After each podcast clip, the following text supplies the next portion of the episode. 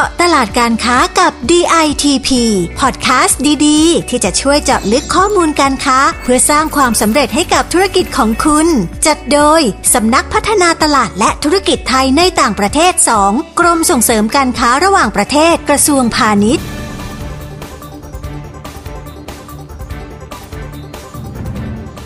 สวัสดีค่ะ กลับมาพบกันเช่นเคยนะคะ กับพอดแคสต์เจาะตลาดการค้ากับ DITP ซีซั่น2นะคะ และดิฉัน ประภาบุรณสิริหัวหน้ากลุ่มงานแผนและอำนวยการสพต2ค่ะ วันนี้นะคะเราจะพาคุณผู้ฟังไปเจาะตลาดออสเตรียหนึ่งในสมาชิกสหภาพยุโรป ที่โดดเด่นเรื่องเศรษฐกิจสีเขียวนะคะเพราะไม่ว่าจะทำอะไรชาวออสเตรียก็จะนึกถึงเรื่องผลกระทบต่อสิ่งแวดล้อมมาเป็นอันดับแรก ๆ เลยนะคะเราจะพาไปเปิดมุมมองเพื่อหาโอกาสและแนวทางในการทำการค้าแบบรักโลกกับออสเตรียนะคะ กับพอออนอนุชพดุงวิถี ผู้อำนวยการสำนักงงานส่งเสริมการค้าในต่างประเทศณกรุงเวียนนา ประเทศออสเตรียนะคะ สวัสดีค่ะพอออนอนุชค่ะ สวัสดีค่ะ คุณประภา สวัสดีค่ะ คุณผู้ฟังพอดแคสต์ทุกท่านค่ะ ค่ะพอคะก่อนที่จะไปถึงเรื่องของการค้านะคะ เรามาเริ่มกันที่เรื่องของการเปลี่ยนแปลงสภาพภูมิอากาศกันก่อนนะคะ หรือว่าเรียกว่า climate change นะคะ เป็นเรื่องที่ชาวออสเตรียเนี่ยให้ความสำคัญอย่างมากเลยใช่ไหมคะพออ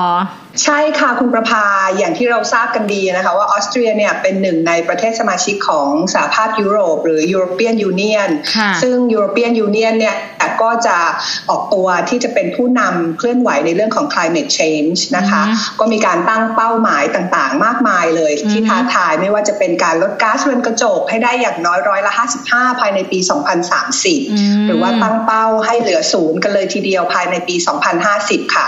ซึ่งออสเตรียเองเนี่ยนะคะก็เอาแนวทางนี้เนี่ยมาใช้เป็นนโยบายหลักของประเทศ ในการพัฒนาประเทศไม่ว่าจะเป็นทั้งในทางเศรษฐกิจแล้วก็สังคมค่ะค่ะ แล้วมันมีการเคลื่อนไหวเรื่อง climate change ในออสเตรียเนี่ยยังไงบ้างคะนอกจากเอามาเป็นนโยบายหลักแล้วเนี่ย ก็คือจริง ๆ แล้วเนี่ยนะคะประเทศออสเตรียเนี่ยให้ความจริงจังกับประเด็นนี้มาก ซึ่งเขาเนี่ยได้รับความร่วมมือร่วมใจจากทุกภาคส่วนเลยค่ะ ไม่ว่าจะเป็นภาครัฐ ภาคเอกชนแล้วก็ประชาชนเองนะคะภาครัฐเองเนี่ยก็จะมีนโยบายที่จะสนับสนุนเรื่องนี้อย่างจริงจัง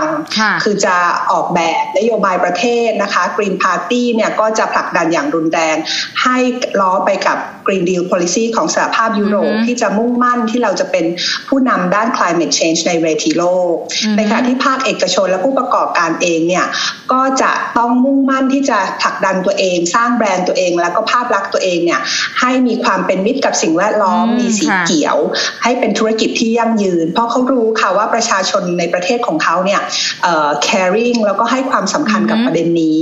ก็แต่ละคนก็จะพยายามสร้างภาพลักษณ์ตัวเอง ให้ไม่ตกขบวน climate change กันเลยทีเดียวค่ะโอ้ฟังดูแล้วนะคะ แนวทางดูน่าสนใจมาก ๆ เลยนะคะพอทีนี้อยากให้พอลองช่วยยกตัวอย่างที่เป็นรูปมาทำให้เราฟังหน่อยนะคะ ว่าความร่วมมือร่วมใจที่ว่ามันเนี้ยมันออกมาในรูปแบบไหน คุณผู้ฟังจะได้เห็นภาพที่ชัดเจนขึ้นนะคะ ค่ะอย่างเรื่องของการประหยัดพลังงานเนี่ยนะคะ ชาวออสเตรียเนี่ยเขาจะถูกปลูกฝังนิสัยกันนี้มาตั้งแต่แต่เล็กแต่น้อย คือเขาจะคำนึงถึงเรื่องการใช้พลังงาน ไม่ว่าจะเป็นเครื่องใช้ไฟฟ้า หรือเครื่องทำความร้อนในช่วงฤดูหนาว ว่าจะต้องมีประสิทธิภาพ แล้วก็ได้รับการรับรองมาตรฐาน ที่น่าเชื่อถือได้ค่ะแสดงว่าอยู่ในจิตวิญญาณว่างั้นนะคะ สมกับที่มีแนวคิดสีเขียวจริง ๆ นะคะผอแล้วนอกจากเรื่องประหยัดพลังงานแล้วเนี่ยยังมีเรื่องอื่นๆอีกไหมคะที่ชาวออสเตรียเนี่ยเขาทำกันนะคะ ก็จะเป็นเรื่องของหลักคิดนะคะ เขาจะเลือกอะไรที่พอเหมาะพอสมกับตัวเอง อย่างเช่นการเลือกที่พักอาศัยเนี่ยค่ะ ชาวออสเตรียโดยเฉพาะอย่างยิ่งชาวเวียนนาเนี่ยจะไม่นิยมเลือกที่อยู่อาศัยที่มีขนาดใหญ่โต แต่เขาจะดูจากขนาดที่เหมาะสมกับเขาเหมาะสมกับจำนวนสมาชิกในครอบครัว แต่ก็ต้องมีฟังก์ชันการใช้งานที่เข้ากันได้กับไลฟ์สไตล์แล้วก็ความต้องการของครอบครัวเขาค่ะ ซึ่งมันก็จะส่งผลต่อเนื่องไปยังรูปแบบ แล้วก็ขนาดของเฟอร์นิเจอร์รวมถึงสินค้าตกแต่งบ้านที่จะต้องเข้าไปอยู่ในชีวิตประจำวันของพวกเขาอะค่ะเรียกว่ามีความคิดเยอะแหละ ใช้งานเท่าที่จำเป็น หรือว่าใช้แบบพอดีพอดีกับตัวเองใช่ไหมคะ ใช่ค่ะ คือเขาจะคำนึงเรื่องการใช้เท่าที่จำเป็น ไม่เหลือทิ้ง ไม่เกิดขยะนะคะ รวมไปถึงเรื่องของบรรจุภัณฑ์แล้วก็การสร้างขยะแล้วขยะที่เกิดขึ้นเนี่ยจะมีวิธีการจัดการกับมันอย่างไร ชาวออสเตรียเนี่ยจะปฏิเสธการใช้พลาสติก เเป็นอย่างยิ่งนะคะถ้าไม่จำเป็นเนี่ยก็จะไม่รับเลย แล้วก็ยังคำนึงถึงเรื่องความยั่งยืนด้วย ซึ่งภาครัฐเองเนี่ยก็จะมีการประกาศการห้ามใช้พลาสติกแบบ single use หรือใช้ครั้งเดียวแล้วทิ้งด้วยนะคะ ชาวออสเตรียจะให้ความสำคัญในทุกการเลือกซื้อสินค้า ไม่ว่าจะเป็นบรรจุภัณฑ์ว่ามาจากอะไร แล้วก็จะเอาไปใช้งานอย่างไร แสดงว่าเขาให้ความสำคัญกับรายละเอียดเล็กๆน้อยมากเลยนะคะผอทีนี้เรื่องบรรจุภัณฑ์รักโลกเนี่ยเป็นประเด็นที่ประเทศทางฝั่งยุโรปเนี่ยให้ความสำคัญมาก ๆ เลย ทีนี้ในส่วนของออสเตรียเนี่ยมันเป็นแบบนั้นด้วยใช่ไหมคะอย่างที่ผอเล่ามาเนี่ย ค่ะก็แนะนำผู้ประกอบการไทยเราเนี่ยนะคะว่าจะให้เลือกใช้บรรจุภัณฑ์รักโรคที่ได้รับการรับรองมาตรฐานสากลแทนการใช้พลาสติกจะดีกว่าค่ะ ถึงแม้ว่าอาจจะทำให้มีต้นทุนการผลิตที่สูงขึ้น แต่ว่าผู้บริโภคชาวออสเตรียเนี่ยเขาเข้าใจ แล้วก็ยินยอมนะคะที่จะจ่ายในราคาที่สูงขึ้นสักเล็กน้อย แล้วก็เขาจะมีเรื่องของความเชื่อมั่นเกี่ยวกับเครื่องหมายรับรองด้วยค่ะ อย่างยกตัวอย่างเช่นตาสัญลักษณ์ที่เป็นสากลอย่าง Turf ออสเตรียเนี่ยนะคะหรือ OK Compose เนี่ยก็จะเป็นการรับรองมาตรฐานบรรจุภัณฑ์ที่สามารถย่อยสลายได้เองตามธรรมชาติค่ะแสดงว่าให้ความสำคัญจริง ๆนะคะ ถึงขั้นมีตราสัญลักษณ์เครื่องหมายรับรองเลย ทีนี้พอคะมาเรื่องของอาหารการกินบ้างคะเขามีการคำนึงถึงอะไรเป็นหลักบ้างคะพอ ในเรื่องของประเด็นรักโรคโรคสีเขียวเนี่ยนะคะ หลักๆ เลยในเรื่องอาหารการกินก็จะเป็นการลดการบริโภคเนื้อสัตว์ค่ะ โดยเฉพาะวัยรุ่นเจเนอเรชันใหม่ๆเนี่ยนะคะ จะนิยมรับประทานอาหารมังสวิรัตหรือวีแกนมากขึ้น โดยตามสถิติแล้วเนี่ยค่ะ ชาวออสเตรียกว่าครึ่งหนึ่งนะคะ หรือ 4.2 ล้านคน ประมาณร้อยละ 47 ของประชากรทั้งหมดเนี่ยจะเป็นชาวมังสวิรัตอาจจะเป็นแบบ full time หรือเป็นแบบชั่วครั้งชั่วคราวนะคะ นอกจากประเด็นเรื่องใส่ใจสุขภาพแล้วเนี่ยเขามองว่าการบริโภคเนื้อสัตว์เนี่ยเป็นต้นเหตุเป็นส่วนหนึ่งที่จะทำให้เกิดก๊าซเรือนกระจกมากขึ้น เขาก็เลยหันมาใส่ใจที่จะลดละหรือบางท่านก็เลิกรับประทานเนื้อสัตว์ค่ะ โดยในทุกร้านอาหารของที่นี่เนี่ยจะมีเมนูมังสวิรัตค่ะคุณประภา ไม่ว่าจะเป็นโปรตีนจากพืชนะคะแพนเดสฟู้ดเมนูต่างๆ ซึ่งก็หาซื้อได้ง่ายตามซูเปอร์มาร์เก็ตทั่วไปค่ะเปอร์มาร์เก็ตทั่วไปค่ะอ๋อแสดงว่าชอบเหมือนกันนะคะ ทีนี้ผอคะแล้วอาหาร plant-based เนี่ยที่นิยมในออสเตรียเนี่ยมันมีอะไรบ้างคะ ค่ะ ก็จะเป็นน้ำนมจากพืชตระกูลถั่วนะคะ อย่างพวกถั่วเหลือง ถั่วอัลมอนด์หรือว่าน้ำนมจากธัญพืชต่างๆ อย่างข้าวโอ๊ตข้าวฟ่างค่ะ ส่วนผลิตภัณฑ์โปรตีนปรุงแต่งทดแทนเนื้อสัตว์เนี่ยส่วนใหญ่ก็จะใช้วัตถุดิบที่มาจากถั่วเหลืองนะคะ แต่ระยะหลังเนี่ยก็เริ่มมีการพัฒนาที่ผลิตจากถั่วลันเตาเพิ่มขึ้น แล้วก็ได้รับความนิยมเพิ่มขึ้นตามลำดับค่ะ แสดงว่าก็หาสิ่งทดแทนหลากหลายเพิ่มขึ้นเรื่อยๆนะคะ ในเรื่องของอาหารการกิน ทีนี้ผอคะแล้วอย่างเรื่องแฟชั่นล่ะคะ ที่เป็นแนวความคิดสีเขียวแบบชาวออสเตรียเนี่ยมันจะเป็นแบบไหนรูปแบบยังไงบ้างคะ สำหรับเรื่องแฟชั่นนะคะ ก็จะพิจารณาจากความเป็นมิตรต่อสิ่งแวดล้อมค่ะ อย่างเรื่องเสื้อผ้าเครื่องนุ่งห่มที่ขายในตลาดออสเตรีย โดยเฉพาะอย่างยิ่งจากแบรนด์ดังๆ ทั้งหลายอย่าง Zara H&M หรือ Hugo เนี่ย ก็จะมีการให้ข้อมูลที่ชัดเจนนะคะ บนตัวป้าย tag สินค้ากันเลยว่า สินค้านี้มีวัสดุที่ใช้ผลิตเนี่ยมาจากอะไร มีการมีกระบวนการผลิตขั้นตอนเป็นยังไง และสำหรับเรื่องการช้อปปิ้งออนไลน์นะคะ หรือบนเว็บไซต์เนี่ยก็จะมีการบอกถึงวิสัยทัศน์และความมุ่งมั่นของแบรนด์ต่อประเด็นสิ่งแวดล้อมแล้วก็ความยั่งยืนไว้ด้วยค่ะ ซึ่งแน่นอนนะคะว่าข้อมูลพวกนี้ก็จะมีผลต่อการตัดสินใจสินค้าแฟชั่นของชาวออสเตรียที่จะช็อปกันอย่างมากเลยอะค่ะก็แสดงว่าเขาให้ความสำคัญกับรายละเอียดในทุก ๆ เรื่องถูกไหมคะว่า ต้องให้เห็นรายละเอียดต้องบอกว่ามันคืออะไรถูกไหมคะผอ ถูกค่ะ ก็เหมือนหายใจเข้าออกเนี่ยเป็นประเด็นสีเขียวเลยกันเลยทีเดียวค่ะค่ะ ทีนี้อีกเรื่องหนึ่งที่ดิฉันคิดว่าต้องอยู่ใน list ของชาวออสเตรียแน่ๆเลยนะคะผอคือเรื่องพฤติกรรมการเดินทางใช่ไหมคะ ใช่ค่ะ คือการใช้รถใช้ถนนที่เนี่ยเขามองว่าเป็นการก่อให้เกิดมลพิษ เป็นเรื่องของ carbon emission ดังนั้นในเรื่องของการเดินทางเนี่ยเขาจะเลือกใช้ระบบขนส่งสาธารณะซะมากกว่าสำหรับในเวียนนาเนี่ยรัฐบาลเนี่ยได้สร้างระบบขนส่งมวลชนที่ดีไว้นะคะ ดังนั้นเนี่ยกว่าครึ่งหนึ่งร้อยละ49 ของชาวเวียนนาเนี่ยก็จะมีบัตรขนส่งสาธารณะรายปีค่ะ ซึ่งจะใช้ได้ทุกๆขนส่งสาธารณะไม่ว่าจะเป็นรถไฟใต้ดินรถรางหรือรถเมย์นะคะ ซึ่งก็จะคล่องตัวอย่างมาก เขาจะไม่นิยมเป็นเจ้าของรถยนต์กันค่ะ หรือถ้ามีรถยนต์ก็จะใช้ขนาดที่ค่อนข้างจะเป็นมินิเป็นรถขนาดพอเหมาะสมกับจำนวนครอบครัวของเขา ซึ่งรัฐบาลออสเตรียเองเนี่ยก็ให้ความสำคัญแล้วก็ทุ่มงบประมาณในการสร้างระบบขนส่งมวลชนที่ทันสมัย แล้วก็มีประสิทธิภาพค่ะ ก็อย่างว่าค่ะผลักดันประเด็นลดการปล่อยก๊าซคาร์บอนไดออกไซด์สู่สิ่งแวดล้อมอย่างต่อเนื่องค่ะ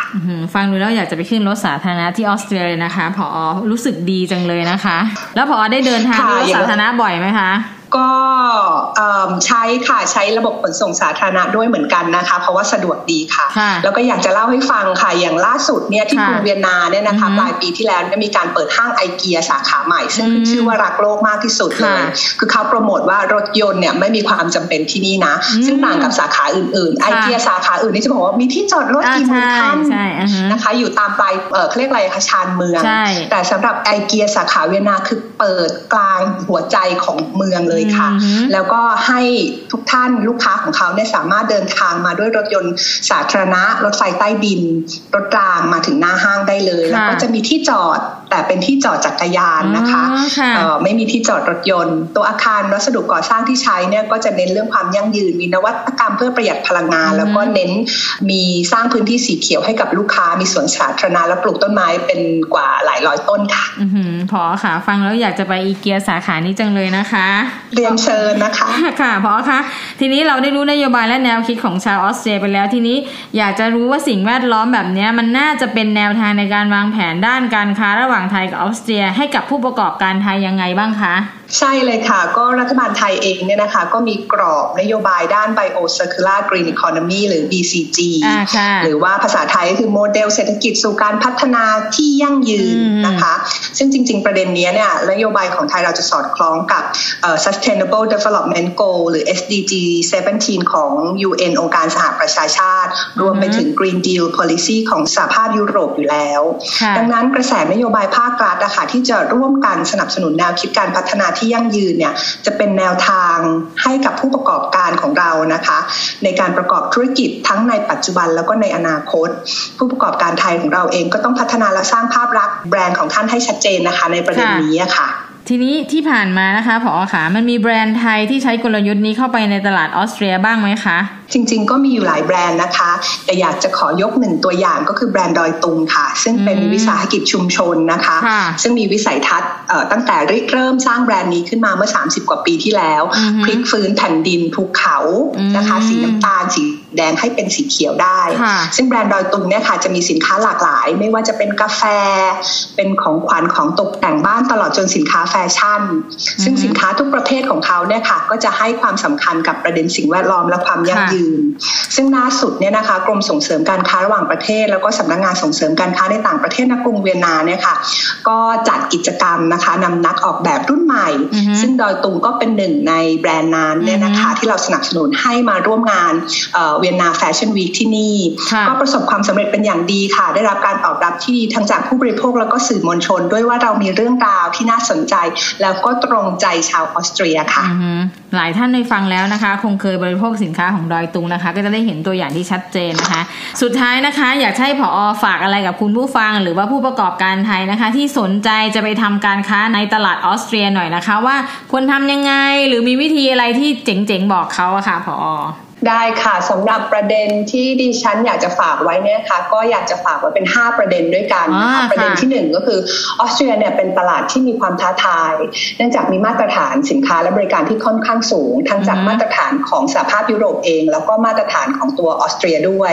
นะคะ ถ้าเกิดว่าท่านสามารถพัฒนา สินค้าให้เข้าตลาดนี้ได้เนี่ยก็เชื่อมั่นว่าไปได้ในทุกๆตลาดนะคะส่วนประเด็นที่ต่อมาก็คือในเรื่องของราคาค่ะ ราคาไม่ใช่ปัจจัยที่สำคัญที่สุดในการตัดสินใจซื้อของผู้บริโภคที่นี่ รวมถึงนักธุรกิจผู้นำเข้าที่จะทำธุรกิจกับเรานะคะ ประเด็นที่ 3 ต่อมาก็คือชาวออสเตรียเนี่ยมีภาพจำที่ดีกับประเทศไทยคนไทยแล้วก็สินค้าไทย ซึ่งตรงนี้เป็นจุดที่เราได้เปรียบคู่แข่งขันทางการค้านะคะ สินค้าจากประเทศใหญ่ ๆ ที่สามารถทำราคาได้ถูกเนี่ยกลับไม่เป็นที่ต้องการของชาวออสเตรีย ตรงนี้เป็นเรื่องของ country branding เป็นเรื่องของภาพลักษณ์ประเทศ ซึ่งก็ขอให้ผู้ประกอบการไทยของเราเนี่ยมุ่งมั่นพัฒนาตัวเองเน้นเรื่องการศึกษาวิจัย เน้นเรื่องการออกแบบ ตลอดจนรักษาจริยธรรมทางการค้าต่อไปนะคะข้อ 4 ค่ะ ก็อยากจะฝากเรื่องภาษา ทางนี้เนี่ยชาวออสเตรียจะสื่อสารกันโดยใช้ภาษาเยอรมันเป็นหลักนะคะแต่นักธุรกิจร้อยละ99 เลยนะคะสามารถจะสื่อสารด้วยภาษาอังกฤษได้ก็ขอให้ท่านดูตรงจุดนี้ด้วย และประเด็นสุดท้ายนะคะ จะฝากไว้ว่าเว็บไซต์นี่คือหน้าต่างทางธุรกิจของท่าน โดยเฉพาะในยุคของโควิด ที่ยังไม่สามารถเดินทางได้โดยสะดวกเนี่ยก็ขอให้ท่านพัฒนาเว็บไซต์ให้น่าเชื่อถือ แล้วก็สามารถติดต่อได้ทางอีเมลนะคะก็ขอฝากไว้เท่านี้ค่ะ ยังไงถ้ามีคำถามเพิ่มเติมก็สามารถติดต่อเข้ามาได้นะคะ หรือติดตามได้ที่ Facebook ของสำนักงานส่งเสริมการค้าในต่างประเทศนะกรุงเวียนนาไทยเทรดเซ็นเตอร์เวียนนา ขอบคุณค่ะค่ะ ชัดเจนมากเลยนะคะผอเพราะฉะนั้นคุณผู้ฟังหรือผู้ประกอบการไทยก็ปฏิบัติให้ได้ตาม 5 ข้อที่ผอออนนุชพูดนะคะ แล้วดิฉันก็เชื่อว่าคุณผู้ฟังที่ได้ฟัง EP นี้น่าจะพอเข้าใจในไลฟ์สไตล์แล้วก็ผู้บริโภคชาวออสเตรียมากขึ้น แล้วก็น่าจะใช้เป็นแนวทางในการพัฒนาธุรกิจให้ตอบโจทย์ แนวคิดสีเขียวของชาวออสเตรียกันนะคะ แล้ววันนี้นะคะต้องขอขอบคุณผอออนนุชพดุงวิถี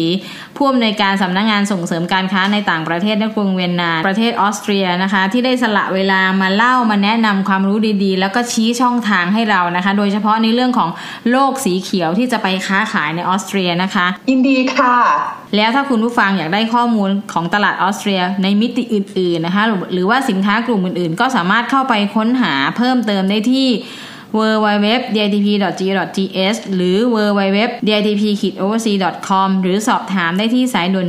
1169 หรือจะเป็น Facebook ที่พออนุนุชได้ฝากไว้นะคะสำหรับวันนี้หมดเวลาลงแล้วดิฉันและพออนุนุชต้องขอลาไปก่อน สวัสดีค่ะ สวัสดีค่ะ เจาะตลาดการค้ากับ DITP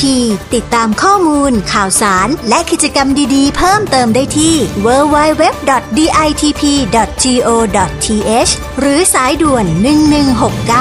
1169